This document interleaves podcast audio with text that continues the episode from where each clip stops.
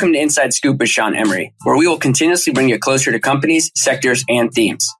This recording should not be construed in any manner whatsoever as a substitute for personalized individual advice from Avory and Company. Information presented is for educational purposes only and does not intend to make an offer or solicitation for the sale or purchase of any specific securities, investments, or investment strategies mentioned. Investments involve risk and unless otherwise stated are not guaranteed.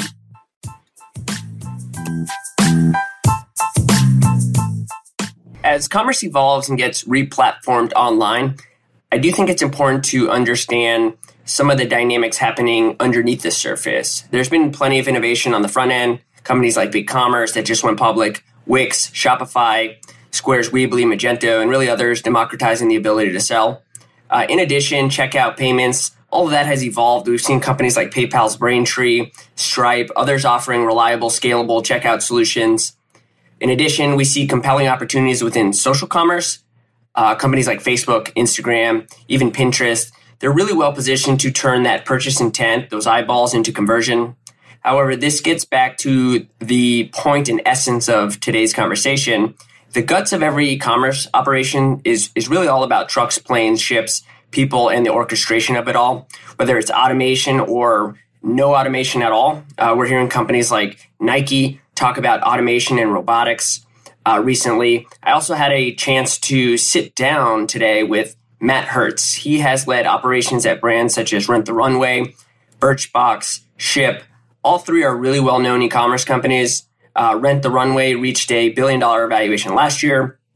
They successfully built a rental kind of ready wear accessory and other category business. Matt now runs and operates Second Marathon, uh, what they do is they look to solve some of the supply chain challenges for emerging brands. He has a really compelling uh, client list, exceptional brands, and anyone looking to scale, obviously reach out to him.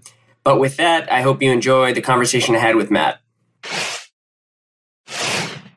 Hello, Matt. Thanks for joining me today on Inside Scoop. How are you doing? I'm doing well. Uh, thanks for having me, Sean.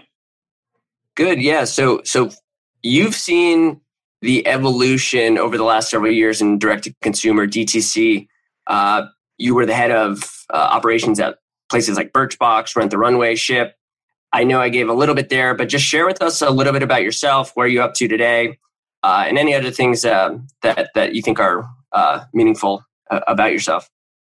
Yeah, sure. I actually I was I was born and raised in Canada. I guess um, that isn't necessarily overly relevant to this conversation, but I always like to start there. Um, and uh, I moved to New York after college. Started off in finance. Actually, I was working at a at a small fund in New, New York City. And then after a couple of years, uh, you know, some of the most exciting years in financial history in 2008, 2009, um, decided to join uh, the first startup I was a part of, which you mentioned, uh, Rent the Runway. Uh, a couple weeks into that business, as their fifth or sixth employee, their first ops hire, and really helping them scale their uh, proprietary uh, logistics and, and dry cleaning operation. Um, then joined the co-founders of Birchbox uh, as their first employee. A couple months into that business, we were shipping about 500 monthly orders. And ultimately, when I decided to leave about four years later, you know, the end of 2014, we had just crossed a million orders a month and, you know, had operations in, you know, five countries globally. Um, moved out to San Francisco uh, because I was told I should spend some time in California. Uh, so did that uh, joined Shyp um, kind of the end of 2014. Uh, spent a little over three years at the company. Uh, ultimately, decided to leave San Francisco. Um, you know, really at my four-year mark, um, you know, around this time in 2018. So just about two years ago. Um, I'm currently uh, living in Nashville and have been here since leaving San Francisco. Um, and really, from the time I left Shyp in kind of uh, October 2017, so coming up on three years now, um, I started Second Marathon, which is uh, the the entity that I operate today with my business partner, who's based in uh, the Bay Area. And you know, really, Second Marathon is a way to support uh, emerging and high growth e-commerce businesses. You know, many of which are digitally native brands. Really helping them in a similar capacity as my partner and I were helping brands when we were you know, helping the Birchboxes to rent the runways. Uh, you know, my partner Ryan was at Everlane running supply chain. We're really building this as a way to help brands in a similar capacity. So focused on, you know, shipping, fulfillment, you know, working with 3PLs or developing the in-house operations, negotiating shipping rates, launching internationally, packaging, all that kind of stuff that is often overlooked by brands, you know, when they're, um, you know, just getting up and running. So yeah, that's a little bit about me. mu- much more detailed than uh, um, than I knew before this. So pretty interesting. Obviously, we're at the runway being so early there. Um, they moved to trying to sell in, in, brick and mortar, and this is kind of somewhat off topic at the start. But uh, what do you think about their their move to brick and mortar? And I think they they pulled back on that. Um, the going from uh, obviously just digital first to to then um, to, to brick and mortar and kind of trying that out, and then kind of uh, uh closing off some of those uh, brick and mortar resources. Yeah, yeah, for sure. I mean, I, I, I, was not part of those decisions, so I can't, I can't speak, uh, you know, directly, you know, part of the impetus of yeah. doing that. But certainly, um, you know, wearing my kind of ops cap here, um, you know, I think a, a, a big part of that was basically using these brick and mortar stores as return centers. Uh-huh. So, you know, given that most of what goes out comes back, um, you know, at some point in the future, you know, reducing the amount of shipping spend that they need, you know, the freight spend to get all these uh, packages back, especially in major markets where they saw a lot of customers like the New Yorks of the world, the LAs, you know, the Boston's, Georgetown, and DC, and you know, a number of other markets where they had um, their own stores and then partnerships with, I, I believe, was Neiman Marcus. Um, you know, made it made a lot of sense, sort of operationally and strategically, um, and you know, also provided an opportunity to you know, just sort of promote the brand, market the brand and, you know, kind of high value, um, high traffic real estate. But yeah, you know, I saw the same headlines that, um, you know, you're sort of speaking of a few weeks ago when, um, you know, they announced that they were, you know, pulling back on the brick and mortar, which, um, you know, again, you know, don't have, uh, you know, a full sense of why exactly, but, you know, just sort of hypothesizing. I mean, you know, we're, we're, we're, we're, we're, we're talking in sort of September, October, uh, 2020 here. And, you know, we know the way the world looks with, you know, real estate and, you know, folks being, you know, maybe a little more timid to, you know, step outside and, you know, shop in the traditional sense. So, you know, I'm sure that was part of the uh, decision there. For sure. I think everyone's questioning all these different um, digital native brands where uh, should they move into brick and mortar? Obviously, this isn't that moment where uh, it may make sense, or maybe it does on the rental side. Um, but uh, kind of separating from that, let's level set. I think people get confused with the with the term D2C or direct to consumer. Wanted to get your your side of it. How, how would you define direct to consumer? Yeah, I mean, I, you know, it's it's kind of interesting, right? I, you know, I'm certainly not the uh, you know marketing guru here, so you know, take things with a bit of a grain of salt here. But um, you know, direct to consumer is uh, you know how the consumer wants to transact today, right? I mean, I think you know, we think of like, you know, we, we often talk about e-commerce, right? Uh, and, you know, there's probably four ways of spelling e-commerce, but, um, you know, it's, I, I always, you know, sort of scratch my head when I think about, you know, brands kind of disseminating between e-commerce and offline commerce. Like to me, it's all commerce, right? And if you want to be relevant in, you know, 2020, you know, in this decade, you know, relevant to um, customers really across all age groups, but certainly, you know, boomers, millennials, Gen Z, you know, the next generation, uh, we're buying everything online, right? So even if you don't have, you know, a direct shop where someone can transact, you need to have either partnerships with entities. So, you know, maybe a direct, you know, having a digital presence that, you know, tells the customer where to purchase. You know, I was talking to a food brand the other day and they don't sell um, e-commerce through their own website, but they have a website which tells you where to buy their product, and they're located in every Whole Foods in the country. So, you know, what I did was, you know, I noticed that, and then I pulled up my, you know, Amazon Prime Now app, and you know, where I can purchase from Whole Foods, and and and bought the product, right? And they were able to retain that sale. So a little different than you know direct to consumer, you know, for the actual brand, which you know certainly carries complexity, costs you know, doing the fulfillment themselves, outsourcing it. There's a lot of managed there. So, you know, I think that's why you see a lot of uh, marketplaces, whether it's, you know, obviously Amazon being the, um, you know, largest marketplace, but, you know, other uh, uh, marketplaces like, you know, the eBays and Etsy's, you know, in the food space, maybe it's Thrive Markets and businesses like that, where, you know, they often absorb a lot of the, you know, heavy lifting, so to speak, in selling online and, you know, reducing the burden on the individual uh, brand or, or seller. But, um, you know, uh, uh, you know, even pre-COVID, I mean, you know, somewhat, uh, you know, taboo having this conversation today, but you know, six, seven, eight months ago, pre-COVID, um, you know, e-commerce was, you know, growing at, you know, exceptional rates as an industry, right? I mean, you know, depending on who you ask, you know, e-commerce growing at, you know, 15, 16, 17% year over year. I mean, uh, think of any other, you know, multi-hundred billion dollar industry that's growing at those numbers, right? I mean, that means that it's doubling every four years or so. I mean, you know, I just, you know, I always try to paint this visual in my head of like, imagine and, and, you know, today it's grown a lot higher than 15, 16, 17%. You know, it's, you know, the last couple quarters, it's been closer to 30%, but, you know, it's probably going to sort of uh, plateau around 20% for the, you know, next few months. Um, you know, imagine, you know, just thinking three to four years from now, probably closer to three years from now, there will be 2x the amount of, you know, e-commerce, of online commerce than there is today. You know, that means, you know, potentially twice as many, you know, UPS and FedEx vehicles and Amazon delivery trucks and twice as many boxes showing up at your door. And I, I mean, it's just incredible to think about the time that we're in right now. No, definitely. And, and kind of furthering that, obviously outside of just simply more volume, uh, shifting towards online, what what other kind of uh, I'd say key elements or or other things taking place within e-commerce today that you're seeing that maybe um, uh, others aren't necessarily uh, looking at? Is it is it more on the logistics side? Is it warehousing? Uh, is it uh, just honestly setting up a website that you can transact through? Is the payment side just where are you seeing the focus today from a lot of the brands?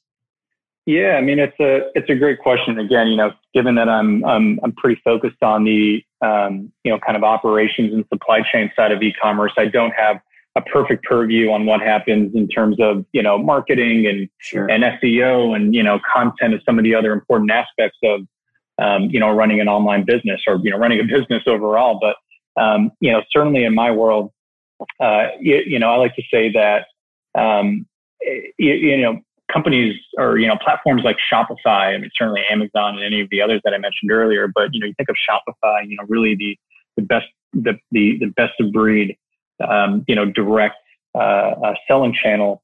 Um, they make it so darn easy for you know someone like myself who's not a you know a technologist. You know, I'm not a developer. I'm not a coder. Um, I know how to send an email and hop on a Zoom invite, but you know that's about the extent of my uh, you know technical prowess but it makes for someone like myself that, you know, within a couple hours after this phone call, uh, or, you know, after this uh, podcast, you know, I can have a website that looks pretty decent. Right. And, you know, when I started my career in e-commerce about a dozen years ago, like that was not possible, right? Like, you know, it was all, you know, very much, you know, a little bit of WordPress, you know, a lot of Magento, Demandware, some of these kind of older, more antiquated platforms where you need dozens and dozens of developers in house.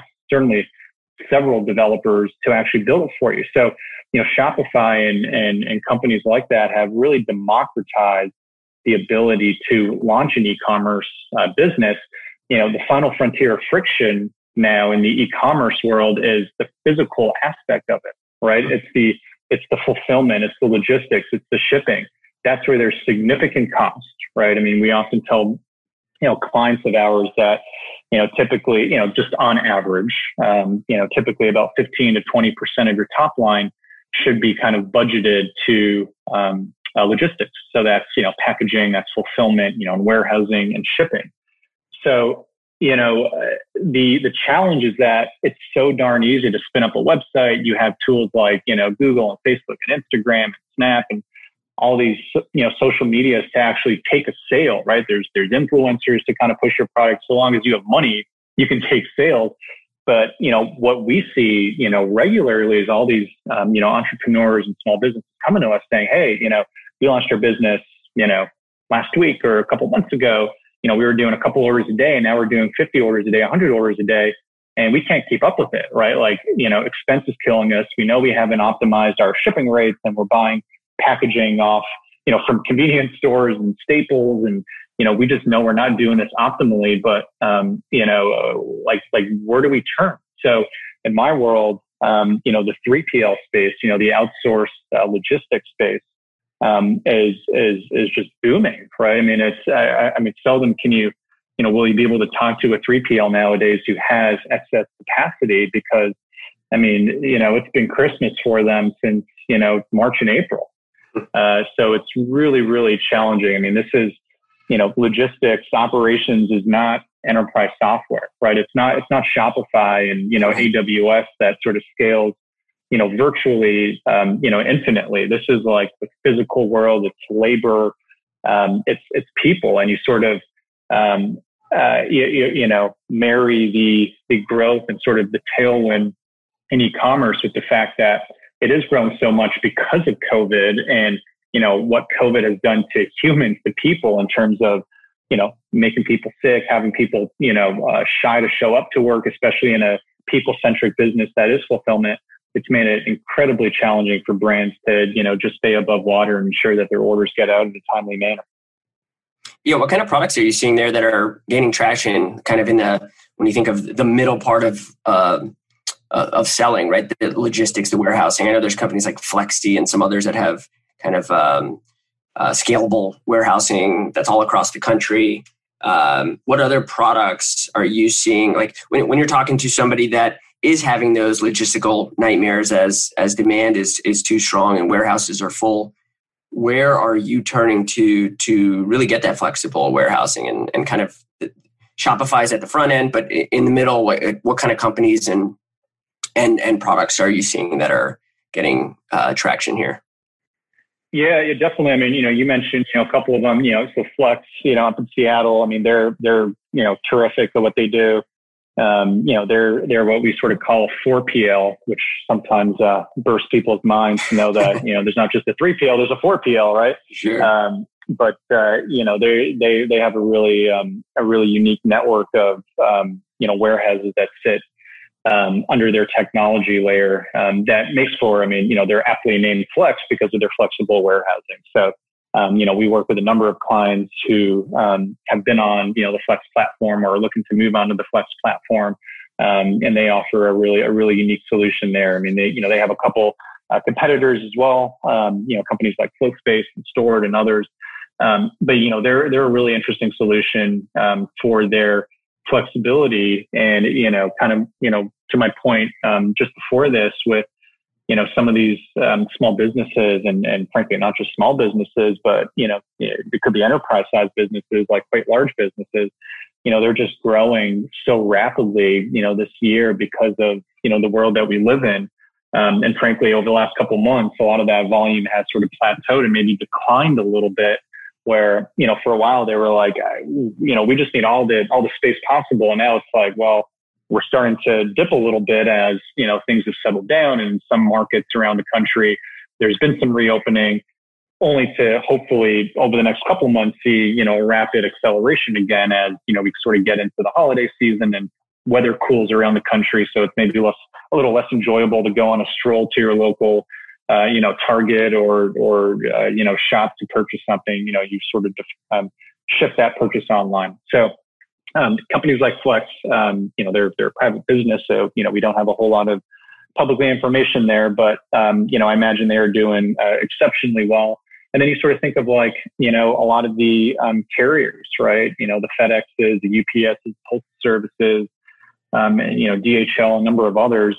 And I mean, a lot of those businesses are publicly traded, so we see a lot of information that comes out of them. You know, FedEx just announced their quarterly earnings a short while ago, and like business, even at that scale, right? You think of a business like FedEx that's doing, you know, I, I forget the exact number, but directionally tens of billions of dollars in, in parcel delivery. I mean, that business is growing, you know, on the ground side, you know, 30 plus percent year over year. And I mean, it's just, uh, you know, magnificent what's happening in the space.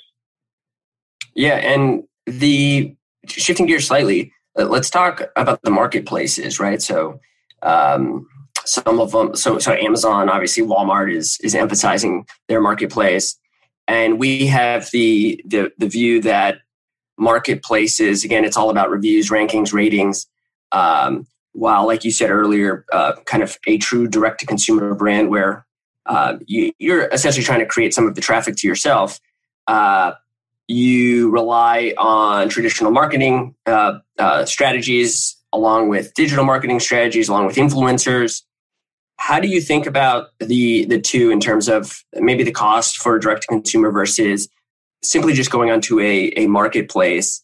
Uh, obviously, from day one, it's, it's difficult, right? Because you're competing with a lot of uh, products that already have the reviews, rankings, and ratings. Uh, and then there's they're they're building ad ad uh, engines across these marketplaces. but in general, how do you compare and contrast the two when when you're when you're thinking about, hey, we have a product, and uh, what do we do? Do we do we put it on a marketplace, or do we just simply keep it direct to consumer where uh, we're selling through Instagram and, and some of the other channels that uh, and, and building out your own website and really trying to draw traffic to yourself as opposed to relying on a marketplace that has millions of, of consumers on the other side. Yeah, you know, so this is where I, I, I, sort of preface by saying, don't listen to me because I'm not the you know marketing and growth guru here. But uh, um, but yeah, look, I, I, you know, this is kind of like the million dollar question, or you know, the billion dollar question for a lot of brands, which is like, do you sell through Amazon or you know eBay or you know some of these uh, traditional marketplaces, or um, do you just sell direct? You know, do you spin up a Shopify website or you know website on BigCommerce or Magento and you know kind of you know, own the customer and all that. And um, there's no uh, one size fits all response to that or, you know, solution. It really depends on a case by case basis. There's, you know, certain attributes like the size of the business, their, their, you know, um, you know, growth uh, goals, um, the number of SKUs, you know, the number of products they sell, the AOVs, you know, the average values of the orders. Um, so you sort of have to throw a bunch of these uh, um, you know, attributes or variables into a pot and figure out, you know, what makes sense from there. I mean, generally, um, look, I mean, Amazon's um, just extraordinary, right? I mean, you know, uh, I, I, think safe to say one of the most uh, extraordinary businesses, you know, of the 21st century. Although, you know, we're only 20 years in, so sure, um, that that that probably won't age too well. But certainly, you know, over the first 20 years of this century, um, certainly one of the most extraordinary businesses um, you know, I spend, uh, you know, they have a, a, huge share of my wallet, you know, fortunately or unfortunately, and I'm a, a very happy shareholder of theirs as well. But, um, you know, it's a great business, but you lose a lot of control of the experience, right? Like you don't own the customer, right? Uh, you can't, you know, ship it in branded packaging, right? You know, which, you know, that sort of unboxing experience is really, um, you know, really important touch point for a lot of brands. So, um, you know, you lose a lot of the personalization and customization that, you know, kind of what 21st century brand stands for. But how do you like exclude, you know, 45, 50% of eyeballs in the US, right? Like, you know, Amazon is cannibalizing search from Google. I mean, that's how powerful they are, right? You know, when I'm looking for something, you know, I bought some outdoor heat lamps the other day, um, you know, in preparation for the winter months uh, you know, just for personal use. And like, I didn't even start Googling, you know, where like I, I didn't look on Walmart. I didn't look anywhere else. You know, I just went straight on Amazon because I mean, they just make it so darn easy. And I know it'll get here when I need it there and returns policies are strong. They have all my credit card information shared. So Amazon's great in that sense. But, you know, I think, um, you really have to appreciate that, like, you know, you're just renting customers through Amazon. So, you know, I think brands that really, and you know, this is where I'm speaking a little out of turn, but you know, brands that really succeed on Amazon are those who have a really strong, you know, direct or digital presence where, you know, customers, you know, they, they, they purchase on Amazon because they see the product on Amazon. They have all the eyeballs. They, you know, I, I receive my, my outdoor heater and I see it's from, you know, Metz, you know, heating company, um, you know, in, you know, Nashville, Tennessee I start Googling this company because I'm interested. And then I see, oh, well, they're also on Shopify or have a direct presence. You know, maybe I'll buy it on Shopify next because I have a little bit of empathy for the brand and the, you know, economics of selling through Amazon versus selling directly. So, you know, I think there's, um, you know, again, it's, it's a very complicated conversation. It's not like, yes, every brand, when you're just starting off should sell on Amazon or once you had a million dollars in sales, you, you must start selling on Amazon. Like yeah. it's, it's not so simple there. Yeah, that, so the heater you bought, uh, did, so you didn't know the brand. It sounded like you didn't even think of the brand um, prior to, to, to purchase. I mean, I wouldn't know any any outdoor heating brand. Right. yeah, it's not something I've looked at in the past. Right. So, so I'm, I'm assuming the process went through again uh, a decent uh, review of the reviews um, a product positioning. I'm, I'm, assuming it was first page, right? So it, it's kind of an interesting concept when you start to think about uh, when you digitize, let's say, um, a uh, brick and mortar facility, right? And and kind of you you go to the first rack and the top row, and and kind of how a uh, a grocery store thinks about uh, product placement within their um, uh, within their facilities, right? Um, now, shifting to let's say manufacturing, I know not necessarily the expertise per se, but on the manufacturing side, there's a lot of talk around China, and, and it, it, remains an important part of of uh, the process for multiple product lines, including arguably the, the, biggest seller in the world in Apple in terms of phones. Um, but what are you seeing there, or at least hearing there, in terms of uh, what companies are doing and how they're thinking about the region as as it relates to um, creating product? Uh, it, it's still really important. Some are trying to shift slightly, uh, but what are you hearing, if anything, uh, that you can share? Yeah, I mean this this kind of goes to back to the conversation around um, you know just sort of creating um, you know resiliency or redundancy in your supply chain. So you know part of the challenges that a lot of brands have faced you know this year due to COVID is that they've been uh, uh, you know, so many, you know, especially US based businesses, you know, direct to consumer product based businesses manufacture their goods overseas, you know, in, in, in, in China and India, um, you know, in different parts of Asia or, you know, South America, you know, just not here in the US for, you know, just because, you know, Southeast Asia, China tends to be, you know, much stronger, more economical than the resources we have here for certain products.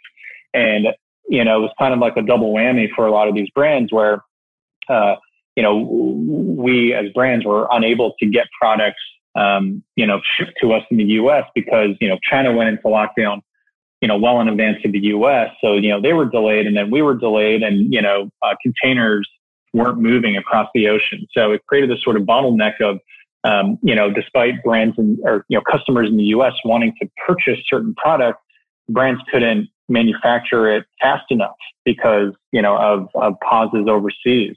And then, you know, once China and, you know, other parts of Asia started spinning up production again and, you know, quarantines began to recede, um, you know, there was this issue of, you know, just not having um, sufficient uh, infrastructure or, or, you know, ocean or freight capacity to actually get the product here. So it's been a very challenging year for a lot of these businesses. And I think it's um, brought to light this, this sort of idea of, you know, as I said earlier, you know, creating um, you know, uh, whether it's redundancy or certainly resiliency in your supply yeah. chain. So, you know, if I'm, you know, Apple or, you know, maybe I should say, you know, I'm sure at Apple, um, they are thinking long and hard and, you know, politics aside, which obviously is a whole other um, can of worms with, you know, China and U.S. relationships right now, which is certainly not a moot point, but um, we won't go there right now. Um, but, you know, certainly from a resiliency perspective, you know, I'm sure Tim Cook and, you know, his, um, you know, lieutenants at Apple are thinking long and hard about bringing some of that production closer to the U.S., you know, whether it's, you know, actually manufactured stateside or, you know, in Mexico or parts where, you know, even if you think about Mexico, like, you know, physically attached to the country or Canada, you know, examples like that, um, there's a lot less risk in getting and in, in, sort of moving product, you know, across borders, which, um, you know, I think you know, when I was studying operations, you know, a little bit in college and, you know, reading, you know, some of the earliest books I read in college, there was very much this, you know, you learn about in operations this principle of like just in time manufacturing, right? You know, or like lean, lean production or lean manufacturing. You know, there's been many books written on that. And, you know, I'm sure in the colleges they're still teaching that. But, um, you know, I heard, you know, this, this, you know, uh, uh, blurb, you know, a few months ago from someone, I, you know, forget who to attribute it to, but it was something along the lines of, you know, just in time production is, is, you know, no longer what we should be thinking about. We should be thinking about just in case production.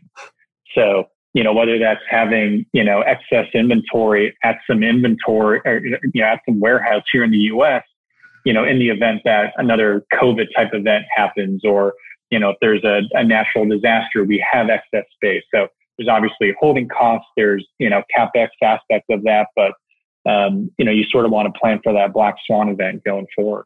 Yeah. Yeah, yeah. I, I wanted to end off on on your core in terms of logistics, thinking about Amazon uh, fulfilled by merchant versus fulfilled by Amazon. Obviously, a lot of companies got somewhat trapped uh, during the first couple months of of COVID, just simply given that uh, essential items were the ones that Amazon was was was shipping through their own um, facilities uh, fulfilled by Amazon, and and essentially the ones that um, have made the investment to fulfill themselves uh, or didn't ship uh, at any point in time, it can kind of uh, redirect. Um, what are you seeing in that space?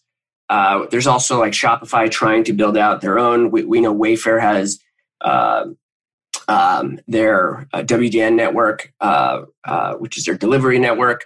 But in general, how do you think about uh, Amazon fulfillment versus fulfilled by merchant? is it about scale where the merchant should start to think about fulfilling it themselves and then using some of these uh, either their, their own uh, network that they try to create and or leveraging some of the more flexible options like we talked about before uh, just trying to think about the pros and cons of of each from your point of view. And uh, i think that's a good place for us to kind of um, to end and, and and think about that uh, for the long term. Yeah yeah for sure. I, you know so um, you know i know uh, you know sound like a you know a bit of a uh, or, you know, keep repeating myself, but you know, there really is no one size fits all solution. You know, if you're if you're selling through Amazon, um, and you know you need a fulfillment solution, it's it's really really challenging to look anywhere but um, FBA. You know, fulfillment by Amazon. The the economics are just extraordinary, right? I mean, you were you're virtually piggybacking off their network, you know, off their shipping rates. Um, it just does not make sense if you're if you're selling through Amazon to do the fulfillment yourself. Um, uh, you know, unless there's some, you know, sort of non-financial reason why you want to, you know, more strategic.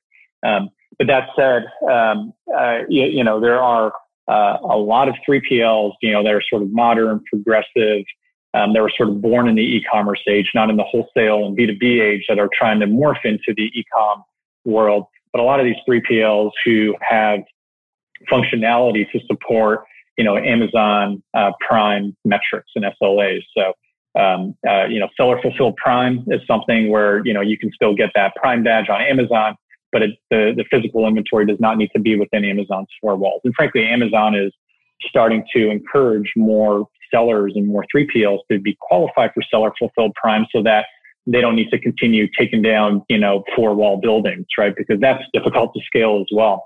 Right. So I think um, you know if you're selling through Amazon, you know finding um, you know, a 3PL that, you know, has a lot of experience in, uh, you know, Amazon selling that's qualified for seller fulfilled prime will allow you to, you know, retain that, you know, prime badge, but it still doesn't solve for the economics, right? Like no 3PL is going to have as good rates as, as Amazon. So, you know, you sort of have to pull out, you know, your spreadsheet and really evaluate, you know, the, the pros and cons of using Amazon directly, you know, versus other. And I think it's the same for, um, you know, other marketplaces, be it, you know, Walmart, you know, Wayfair, uh, and you know others others who have uh, you know Wish and you know other other platforms like that.